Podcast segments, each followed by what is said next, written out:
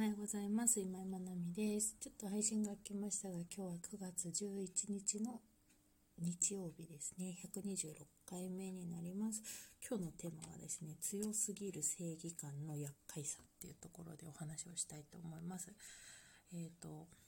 私がですね、こう、ファシリテーターっていうお仕事をしてるんですけれども、それがこう会議だったり、話し合いだったり、ワークショップって言われる場所で、まあ、企画をしたり進行をお手伝いする役割にはなるんですけれどもいろいろですね、まあ、話し合いの場面に入っていてすごく感じることがあるので、まあ、その辺りを今日お話しできたらなと思っています。はい、で結構ですねうんと地域のことに関わっているといろいろね地域のためにとかえーと、地域のことを思って活動している方たちと、まあ、出会うわけですよね。でいろいろと割と癖の強い人も 多かったりするんです。私も含めなのかもしれないけど。私もね今井さん癖強いなって思われてるかもしれない。からちょっと自分のことは棚に上げておきますね。でもそのえっとですねまあ、正義感が強いなっていう人結構いるんですよね。なんかこうだからこうするべきだとか、まあ、子供たちのことを思って子供たちはこうしてあげるべきだとかなんか、まあ、べき、うん、べきを語る人も結構多かったりします。で割とですね、まあ、私ももう10年前とか十数年前からいろいろ地域のことに携わるようになってきたんですけど最初のうちはねやっぱりその子供も小さかったりとか子供たちがこうねすくすく育っていくためにはこういう環境が必要だとかこうこうするべきなんじゃないか子育て支援はこうあるべきなんじゃないかみたいなことを思った時期もありましたけどファシリテーションファシリテーターになっていろいろですね中立的な立場でものを見るっていうことを意識するようになってからやっぱりですね論理的じゃない意見の主張っていうのにすごく多く出会うんですね。で例えばうん A は B だから C にするべきだとかっていうふうにこう本人はまあおそらく至って何て言うんだろう真面目にその主張をしてるんだと思うんですけどそのそれがそもそもその方程式が成り立ってないよねっていうことって結構あったりするんです。本人の中の方程式はもうバッチリはまってるわけですよ。A たす B は C のこの答えで間違いないみたいな。でも結構そこがずれてることって多くて、まあ、論理的じゃないわけですよね論理的じゃないもう思考自体がもうそういうパターンになっているしで論理的っていうのはまきちんと筋道を立てて考えるっていうことが論理的なわけですよね。で主張と根拠の整合性が取れているっていうことがすごく大事なわけです。でもその主張と根拠の整合性が全く取れていない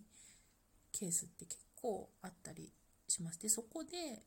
えーと、何がそうさせるのかっていうとうん私の今のところの見解というか考察は強すぎる正義感だと思ってます。例えばもう子供を守りたいがあまりに、うんと、子供ねあの外に一歩も出るなみたいな感じの主張をするとかもうそそのぐらいのレベルの話ですよね。あの、まあ、もうちょっと柔らかいのかもしれないけれども正義感が強すぎるがゆえにそうなってしまうっていうことが結構あったりするんですよね。なのでその自分が何か意見を持つっていうこと自体は悪いことではないんだけれどもそこがしっかり論理的であるか主張と根拠に整合性が取れているかっていうことを私たちは日々日々見つめている必要はあるんだろうなっていうふうに思います。そうじゃないとね結構ですけどあのこのラジオ多分そんなにね聞いてる人いないと思うのではっきり言うけど結構かっこ悪いです。結構かっこ悪いです。あのー、うんって思うことが結構ある。で私よくその話し合いとかあの俯瞰して物事を見ましょうねっていうところで例に挙げることがこのネタがあるんですけど、えーと、あるその地域の話し合いの場面でうんと子どもの通学路になっている道路ですね。で中学生がこう自転車で、まあ、自転車通学の地域なんですけど自転車で通ると。でその中学生がこう車と接触しそうになる交差点がある、まあ、T 字路みたいなとこなんですけど、えーと、そこはですね、まあ、こっちから来る車は常時左折 OK なんですね。一時停止じゃなくていい常時左折して OK な道路ででそこに自転車がこう学校帰りにこう通っていくとその車に巻き込まれそうになる事故が起こりそうだから危ないから信号機をつけろっていう話だったんですよその人の主張はね。でいろいろこう、まあ、検証までいかないですけど、ま、そうそういう要望をね挙げたからといってちゃんと、まあ、警察だったり行政だったりはちゃんとその現地調査をして、えーとそこがまあ、道路交通法なんかもあるしつけれるかどうかっていう判断はするんですけど、うんとまあ、検討しますっていうその時は回答だったのかな。でもよくよく考えてみるとまあまあイメージをするわけですよね。ああそこの道路かって言って。で自転車がじゃあこういう風に来て、えーと、こういう事故が起こりそうになるっていう、まあ、主張なんだなっていうことがを思い描くわけですよね。でそこでちょっと待てよっって思うわけです。あのその事故が起こる時起こる可能性としてあるのは、えーと、そもそもですね自転車が右側通行をしてるんです。はい、左常時左折可の、えーと、車が向かってくる方向に自転車が向かってるっていうことは自転車は右側通行してるんですね。なのでということは自転車の、えーと、交通ルールが守られていないっていうことがまず大前提にあるわけです。でもちろんその、えー、常時左折ができるからといって減速しなかったりとかちゃんと作用確認をしないで来る車に対しての注意喚起はもちろん必要なんですけれどもその解決策はここまでちゃんと読み解いていくと解決策は信号つけろじゃないはずなんですよね。そうなんです。だからそれはなんか子供たちが危ないじゃんっていうことの正義感ですよね。正義感から、えーと、正しく、えー、その事故が起こりそうな状況を分析できていない。つまりは論理的ではないっていうことですよね。うん、なんかここが結構ねあのやらかしている人いるかもしれない。私も含めですけどね。で思い入れが強すぎたりとかその正義感が強くなりすぎると見えなくなっているものがあるっていう。だからあくまでも冷静に話し合いをねしていく時には、まあ、中立的に私たちはそういうのをこう読み解いていくっていう背景に何があるのかとか主張のあのことをしっかりこう読み解いていくっていうことをするわけですけどその主張と根拠のね、その整合性がちゃんと取れていないって、まあ、そうやって変な話表に上げてしまうと何て言うんだろう。それをねひっくり返されたら本人がちょっと痛いわけですよね。だからそれを、まあ、しかも声高に言ってれば言ってるほど。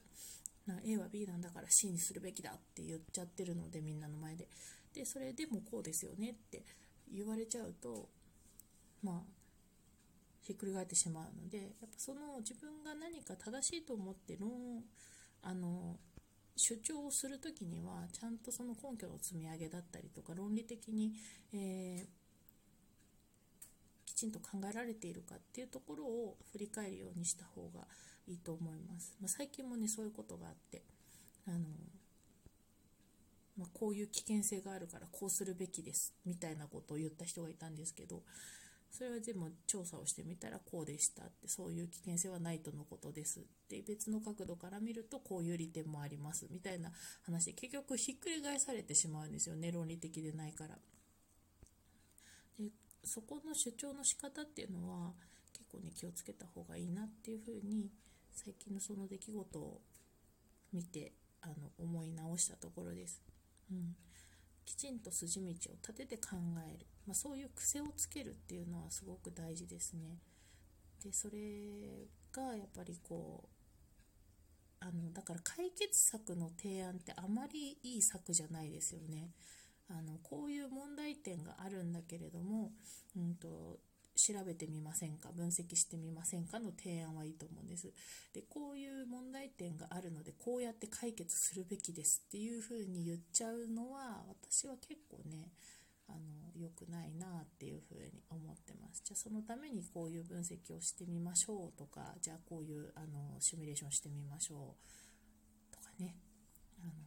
そこはもう専門家にお任せをするとかっていうのも一つの手だしじゃあみんなでちょっと現地調査してみましょうかとかじゃあパターンをちょっと想定してみましょうかとか。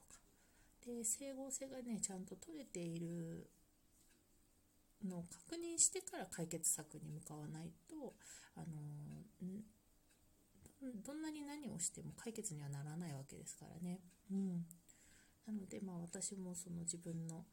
思考パターンを認識するっていうのも大事だなと思っていますしちゃんとそこが整合性取れているか自分が何かを主張しようとする時には